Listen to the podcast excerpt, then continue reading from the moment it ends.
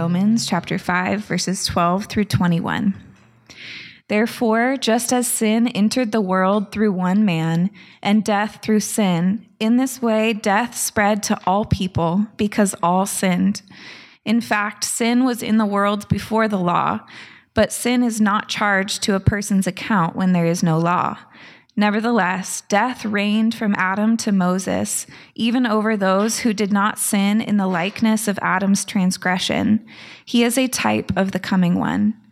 But the gift is not like the trespass. For if by the one man's trespass the many died, how much more have the grace of God and the gift which comes through the grace of the one man, Jesus Christ, overflowed to the many? And the gift is not like the one man's sin, because from one sin came the judgment, resulting in condemnation, but from many trespasses came the gift, resulting in justification.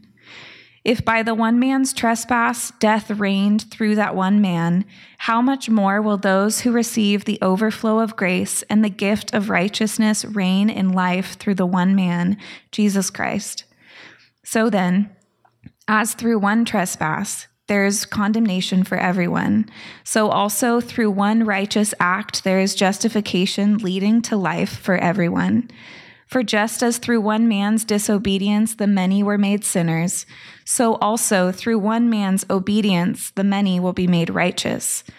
The law came along to multiply the trespass, but where sin multiplied, grace multiplied even more, so that, just as sin reigned in death, so also grace will reign through righteousness, resulting in eternal life through Jesus Christ our Lord. What do you say we start off by praying? Father, you are holy and you are good, and we are not. And yet here we are, living and breathing before you, worshiping you as your children.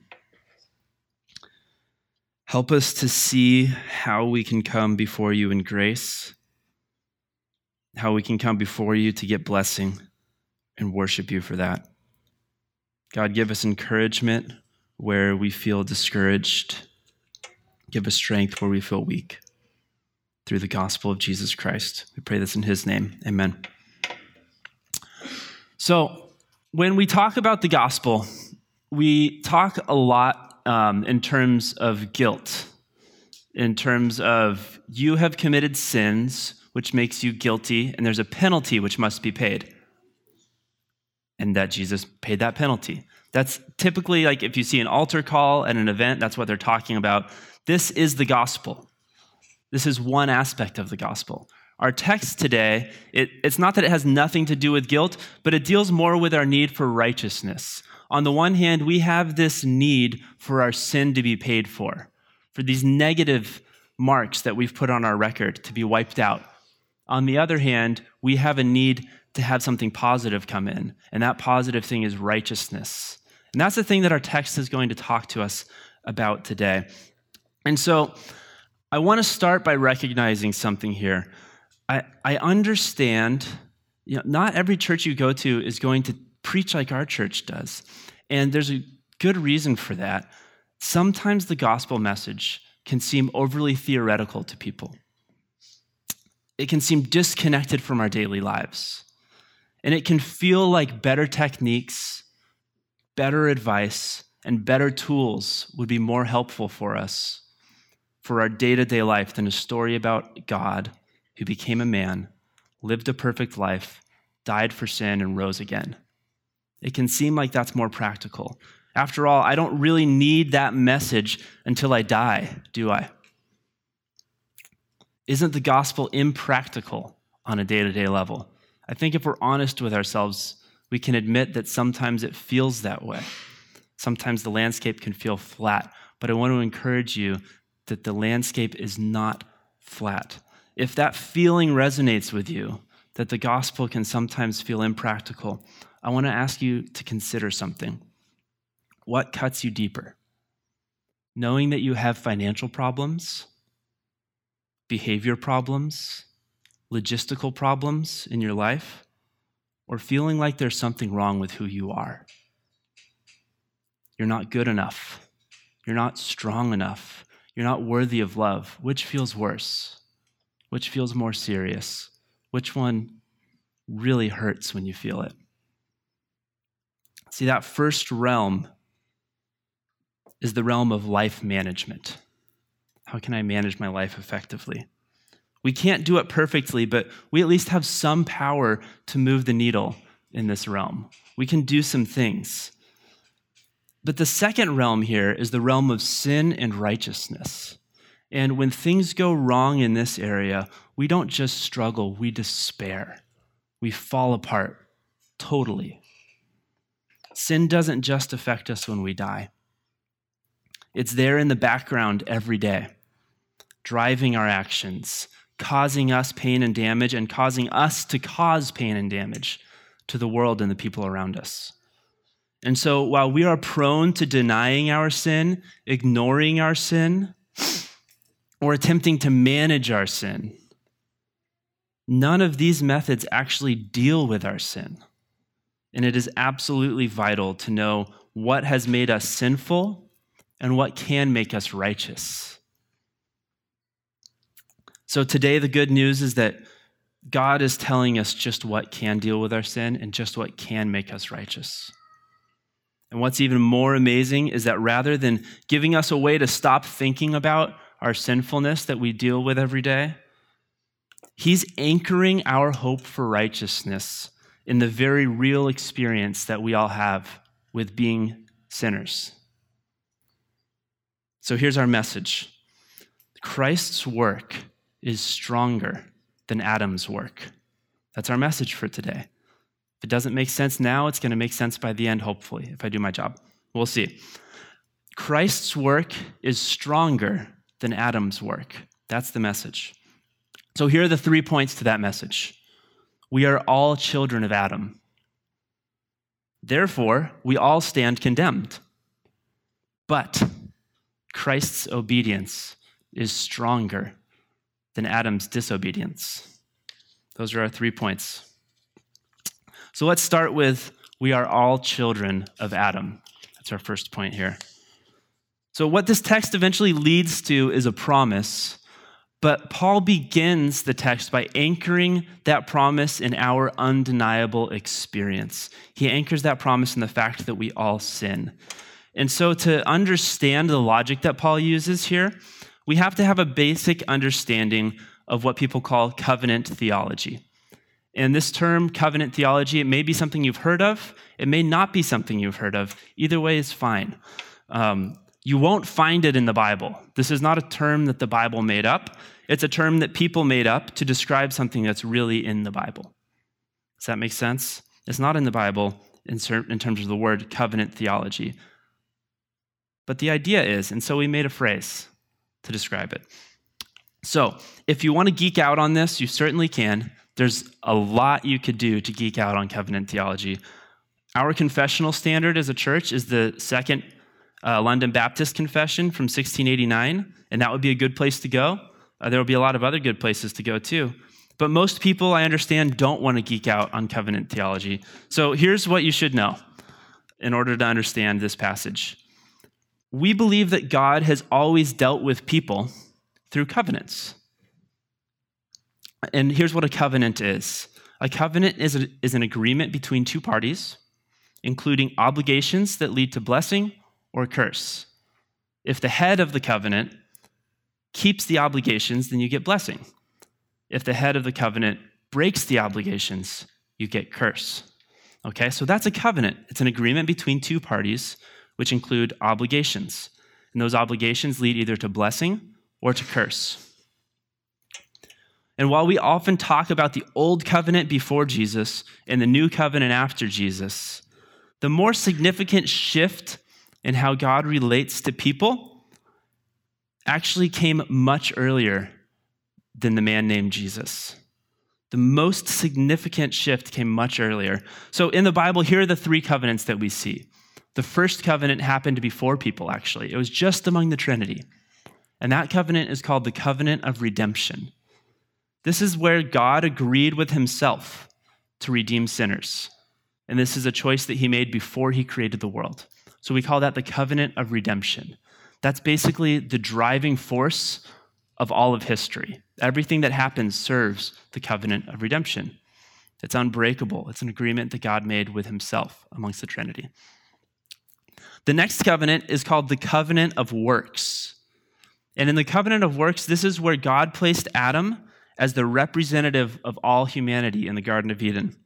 And he promised Adam and Eve that if Adam followed God's rules, to be fruitful and multiply, to fill the earth and subdue it, and to refrain from eating from the tree of knowledge and good, of good and evil, Adam and Eve and all their descendants, and that's you and me, Adam and Eve and all their descendants would be blessed. If he didn't, what would happen? They would be cursed. You will surely die. So that's the covenant of works. Adam was put on this earth as a representative of all humanity. And the outcome of that was based on whether he kept the covenant or not. That's how God was relating with humanity at this point, based on works. So that's why they call it the covenant of works. The Bible doesn't last very long until Adam breaks that covenant, does it? We only get to chapter three. And the first two chapters are just a reorganizing of the same story twice. So we really don't get very far whatsoever. The third covenant we see in the Bible is called the covenant of grace. The covenant of grace. And this covenant was announced when God promised Adam and Eve that even though they broke the covenant of works and brought curse to the earth, a new representative would come after Adam to keep the covenant of works, pay the debt of breaking the covenant of works, and bless the earth instead. And so this covenant was fulfilled when Jesus lived, died, and rose again. And every human who has ever had a positive relationship with God has done so by the covenant of grace. So we have the covenant of redemption, the covenant of works, which was very short, the covenant of grace. So, this is the context of verse 12 in our passage for today when it says this Sin came into the world, and death through sin. Sin came into the world, and death through sin, because the curse of breaking the covenant of works was death. Sin came into the world and death through sin. What Paul is talking about here is the result of Adam failing as our representative under the covenant of works. And so while he could have given us blessing through his obedience, instead, Adam gave us sin through his disobedience. We call this imputation. That's the theological term for that. It means that Adam's sin was imputed to or given to us by merit of what he did. We were given his sin because he broke the covenant. Here are some verses from our passage for today, verse 12. Sin entered the world through one man, and death through sin. Verse 15. By the one man's trespass, the many died. And who are the many? The many are everyone who's under Adam. Everyone who's under Adam is every human being. Okay, so by the one man's trespass, it's, it's another word for sin, the many died. By the one man's trespass, death reigned through that one man. We know this to be true. Verse 19 Through one man's disobedience, the many were made sinners. Well, any of us who are honest, we know that that's true too. We, the many, are sinners. We do it genuinely, freely. Nobody makes us do it. Why? Because of Adam. So if you're wondering where this stops being technical and theoretical, and jumps into your real life, it's right now. This is where it does that right away. You, you may not realize it because it's not saying, here's how to live. But what is it doing? Adam's failure as our representative brought about the two things we fear more than anything else. The two things that bring us the most distress in life death and our own sinfulness. Verse 12, the latter half of it says, In this way, death spread to all people because all sinned. Adam broke the covenant, and as a result, we all became sinners. And as a result, we all commit sin freely. And as a result, we all die. Death spread to all people because all sinned. So you can doubt miracles all day. You can find theology boring all day. You can recoil at the mention of sin all day. But one thing you cannot do with any integrity is deny that you will die or deny that you sin. Some of the truest aspects of our experience that we will die and that we sin every day. And here's the major problem no matter how hard you work, how healthy you eat, how much money you have, how much good you do, you cannot stop death. No matter how much self improvement you do, you cannot change your heart. You will still be inclined to sin, and even the outward good that you do will be marred by an inward bentness, rottenness, spoiledness. And so, if there were any self help book that worked as well as we actually need it to, it would be the last one written. But instead, the shelves are full of these books that tell you how to live your life better. And regularly, new ones get written and new ones arrive. And what speaks even more to the great need that we have is that we buy them and we read them with great hope. Why do we have this great hope? Because we know deep down that we have this great need. You can get better, but you can never get good. And this is a major problem. We all have it. It needs a solution. So, what will that solution be? We're going to get there, but for now, here's a major takeaway from our first point Adam's work worked. Remember that. Adam's work worked. So if, if the problem was a, that, this is why all of this is important. If the problem was that we were using the wrong method, what would the solution be? Get a better stinking method, man. You're doing it wrong. Do it better. If that were the problem, that would be the solution. But if the problem is Adam's sin, if the problem is our hearts, which we cannot change, a better, a better method is never going to work. And so Adam's work worked. I think we all know this when we're being honest with ourselves. We all know that we sin. Adam's work worked. The outcome may not have been good, but we all know through painful experience that a covenant head's performance has real effects on our lives. Every time we sin, we can be sure of this. So, we know that we are all Adam's children. We sinners are all the many under Adam's headship, and that's why we sin.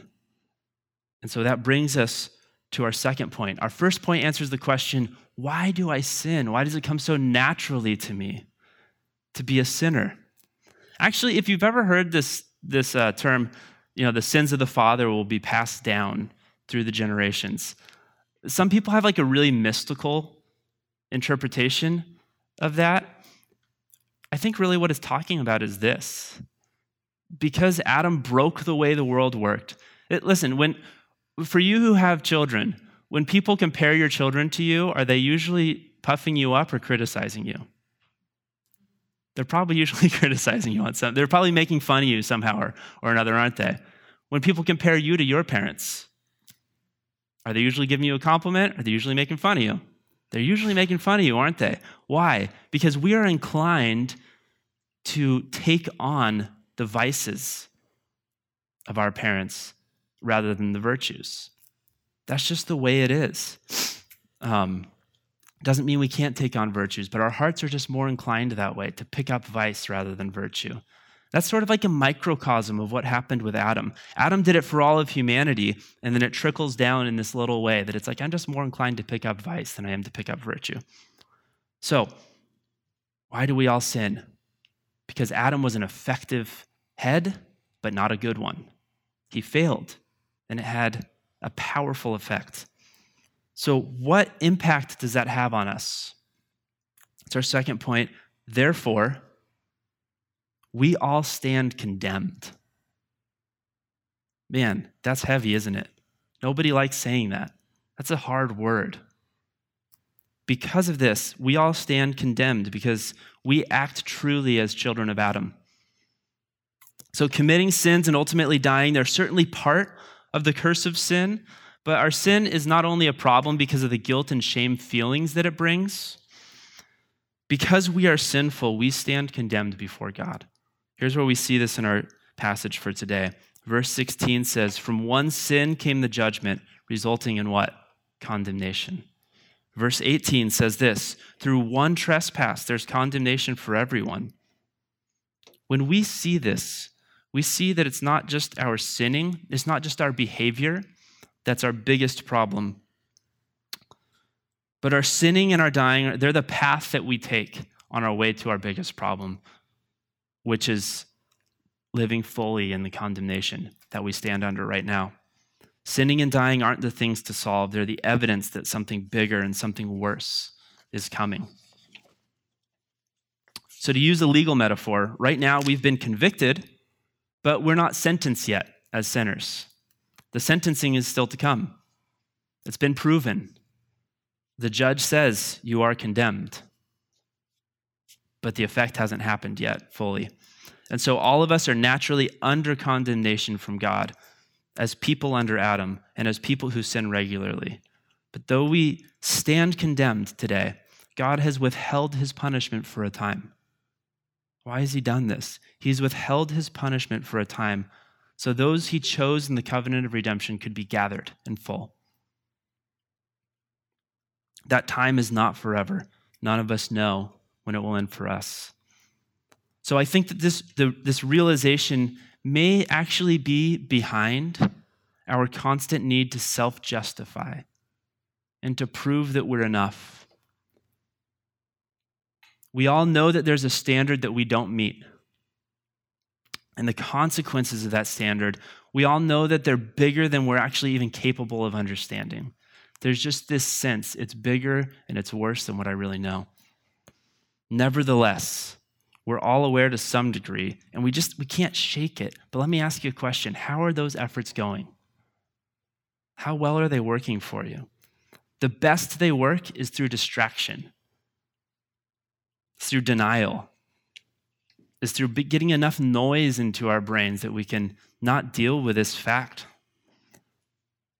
The truth is that we stand condemned because our first father Adam brought sin into the world, and we all walk in his footsteps sinning, dying, and condemned. And so the major takeaway here for this second point is the same as it was for our first point Adam's work worked. Adam's work worked. A representative head is not only a figurative head, he didn't just represent us in a figurative way.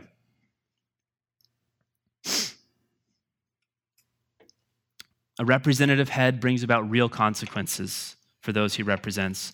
And as truly as we sin because of Adam's disobedience, we also stand condemned because of it. And yet, that's not the end of the story. That's not the end of the story. Look at the end of verse 14 here. Here's what it says He, he being Adam, he is a type of the coming one. He is a type of the coming one. And so, one thing that, I love about the Bible is how real it is, um, how real it gets when it offers us hope. You ever had somebody like offer you comfort in a really difficult time, and in their comfort, they're basically denying your experience? You know, we call that gaslighting now. That's become like a really popular phrase. It's like that's it's okay. It's not that bad. The Bible never says that to you. The Bible says, no, no, no, it's, it's bad. you know, it gets pretty real with us. Um, it doesn't attempt to deny, reframe our worst fears or our worst experiences. Instead, it acknowledges them.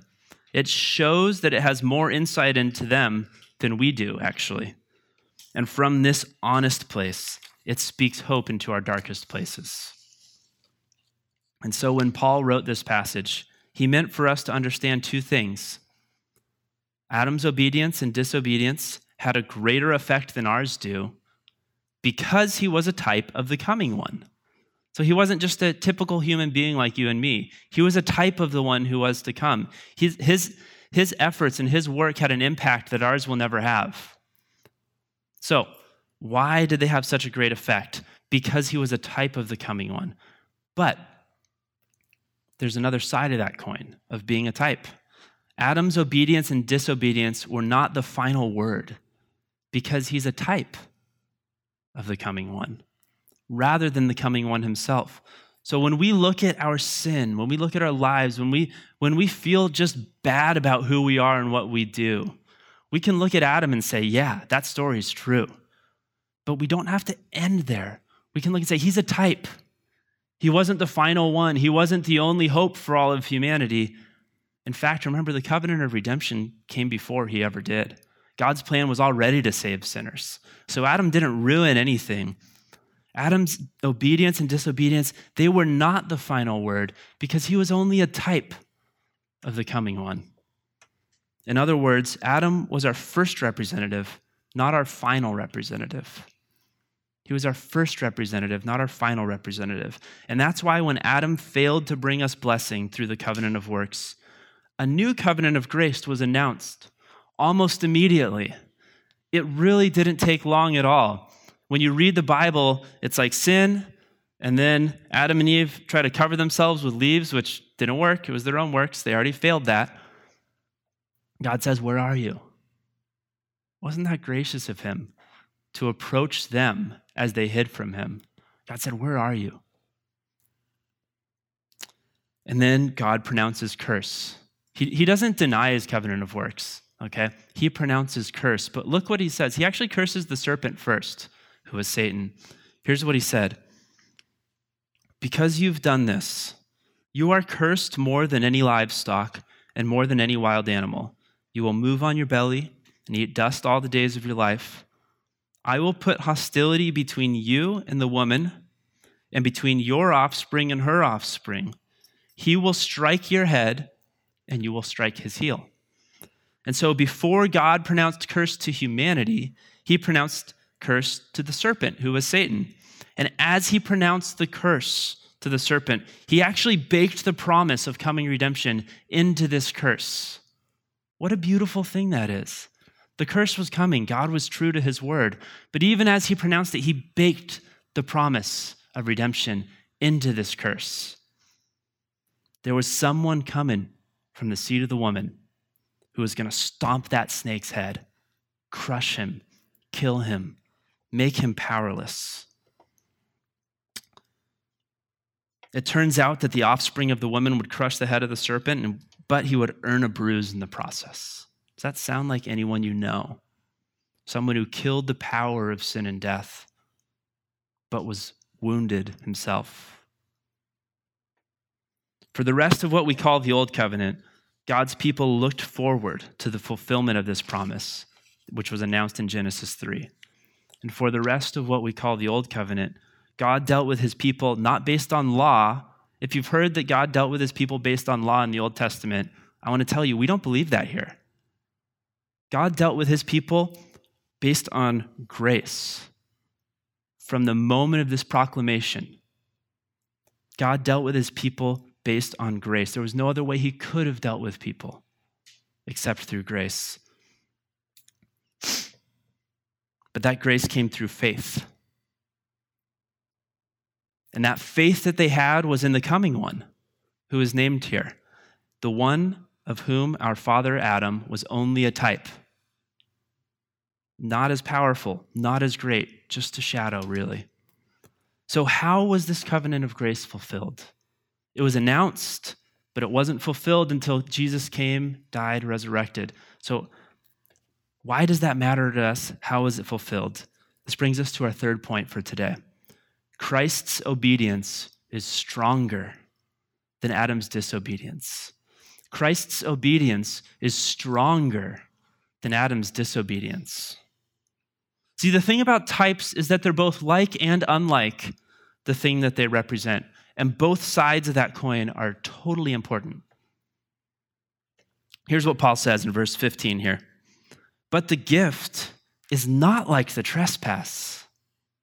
So, not like, right? The gift is not like the trespass. For if by one man's trespass the many died, how much more have the grace of God and the gift which comes through grace of the, man, of the one man Jesus overflowed to the many? Why is the gift not like the trespass? Here's why the trespass Adam's disobedience brought death. But the gift, Christ's obedience, it brought life. So he makes this comparison over and over.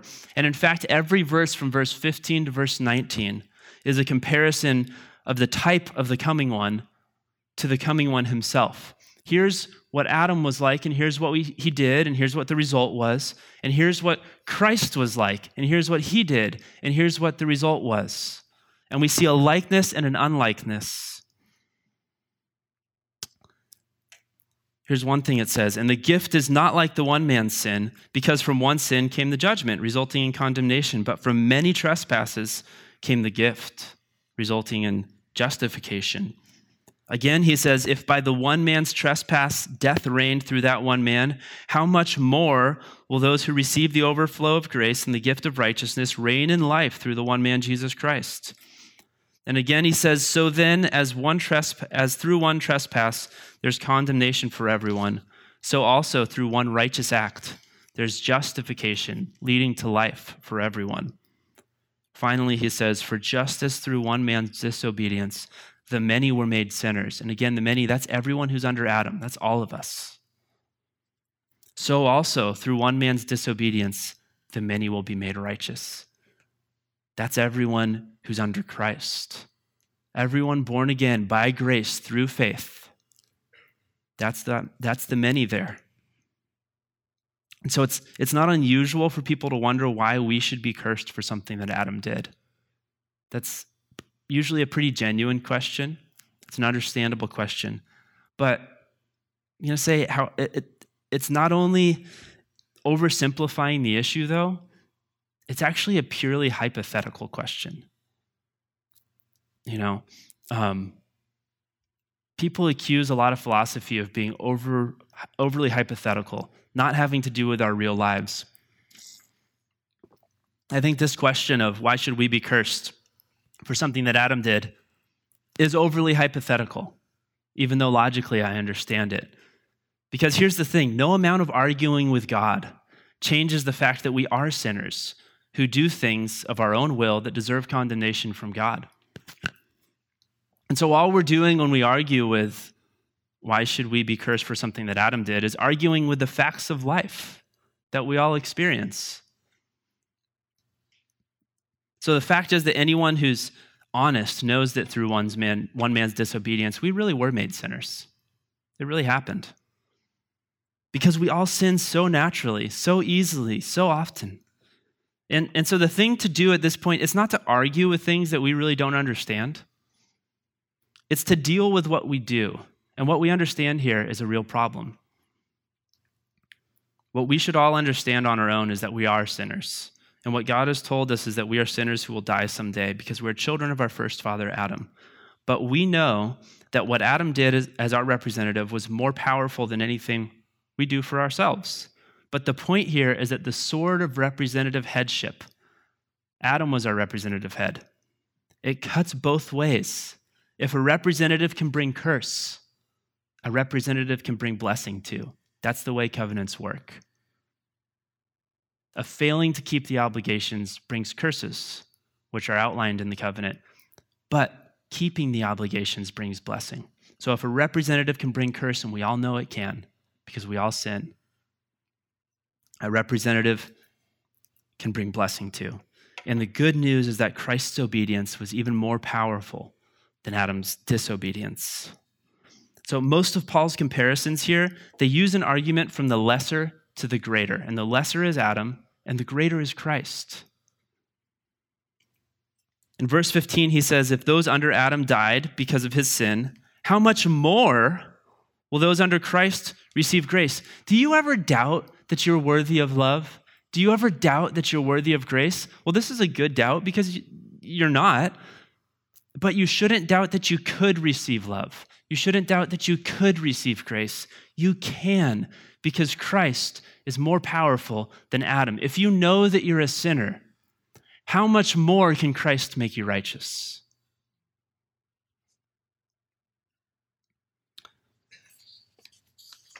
He says in verse 16 Adam's one sin brought judgment, which resulted in condemnation. But all of our many trespasses has led, have led us to Christ, who brings justification. Verse 17 outlines that if Adam's sin caused death to reign through sin, how much more will Christ's obedience cause righteousness to reign? We know that death reigns through sin.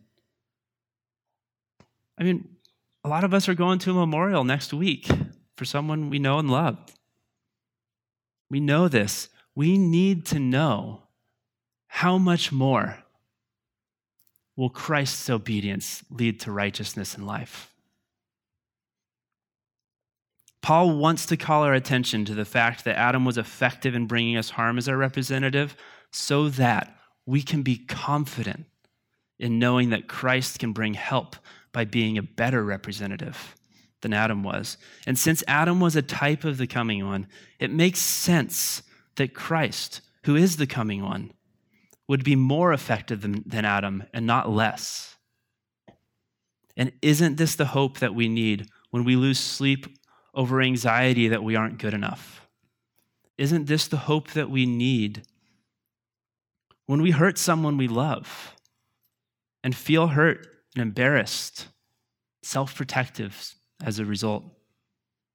Isn't this the hope that we need when our quiet and hidden addictions prove to us over and over and over that we don't have self control, that we aren't really moral, and that we aren't really good. Every day we give ourselves obvious proof that sin abounds in our world. And let me ask you a question How is managing your sin going? Managing sin doesn't work. Is good advice making you holy? Are better techniques and more safeguards changing your heart? Listen, the law is good, but when people are sinners, the law simply makes their sin increase. It's not the solution it promises to be. See, not, not only does the law help us see more and more of sin, but something in us balks at rules. And when we find them, we just have this itch to break them, don't we?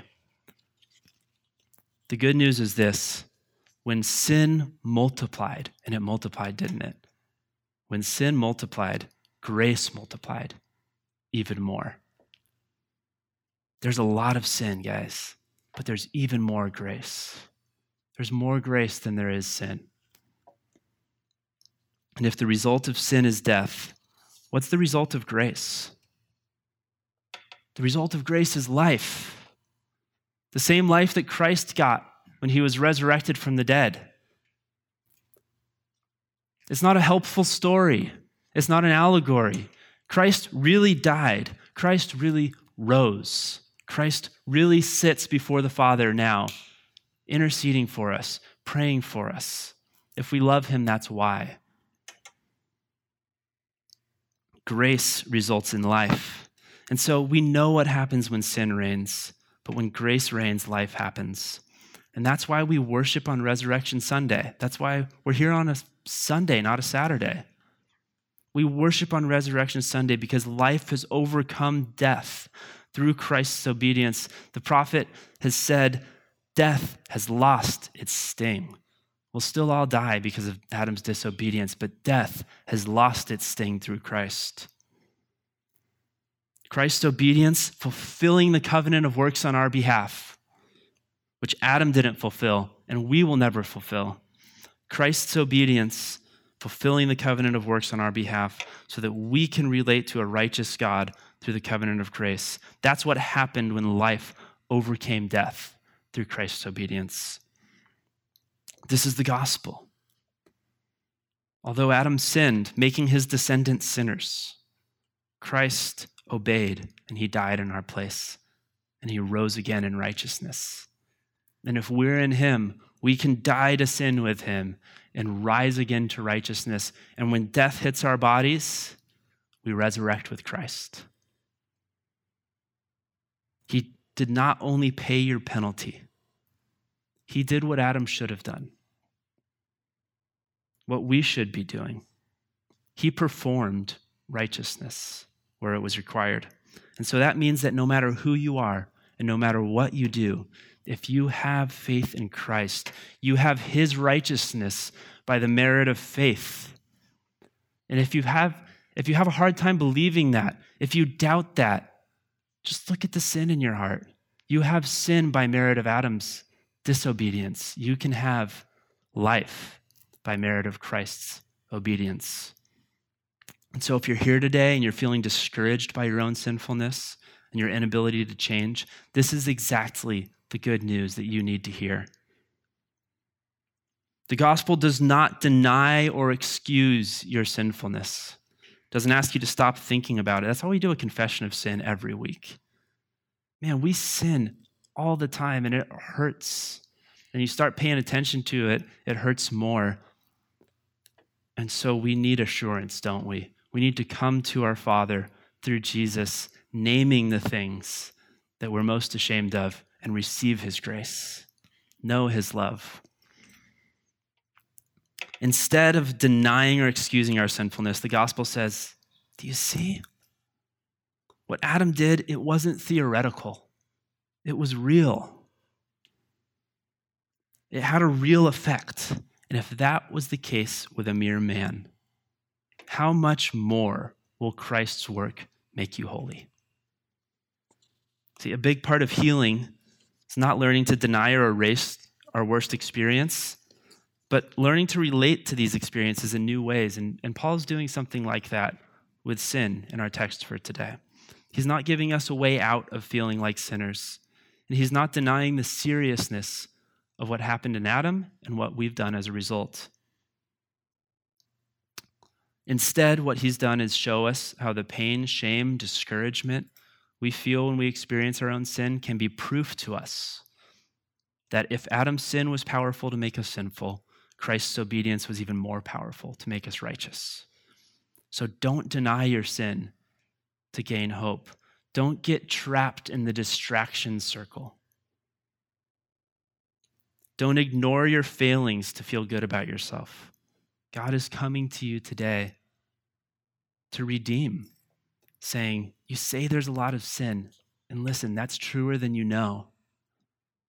But there's more grace than there is sin. There's more grace. And so if we know this, we can repent freely. How much better would our relationships be, really, if we knew this? We could repent freely, confidently, with security, knowing that we're loved by our Father. If we know this, we can repent freely. We can find encouragement when we're downcast. We can look forward in hope that when Adam's sin brings death to our bodies, Christ's obedience will bring us life. And we can live as if this hope is truly truer than our daily desires, truer than our worries, truer than our shame. Church, sin has multiplied, but where sin has multiplied, grace has multiplied even more. Praise God. Thank you for listening to the King's Cross Church podcast. We'd like to encourage listeners to be part of a local church gathering. If you're ever in the Orange County, California area, we'd love it if you come by and visit on a Sunday morning.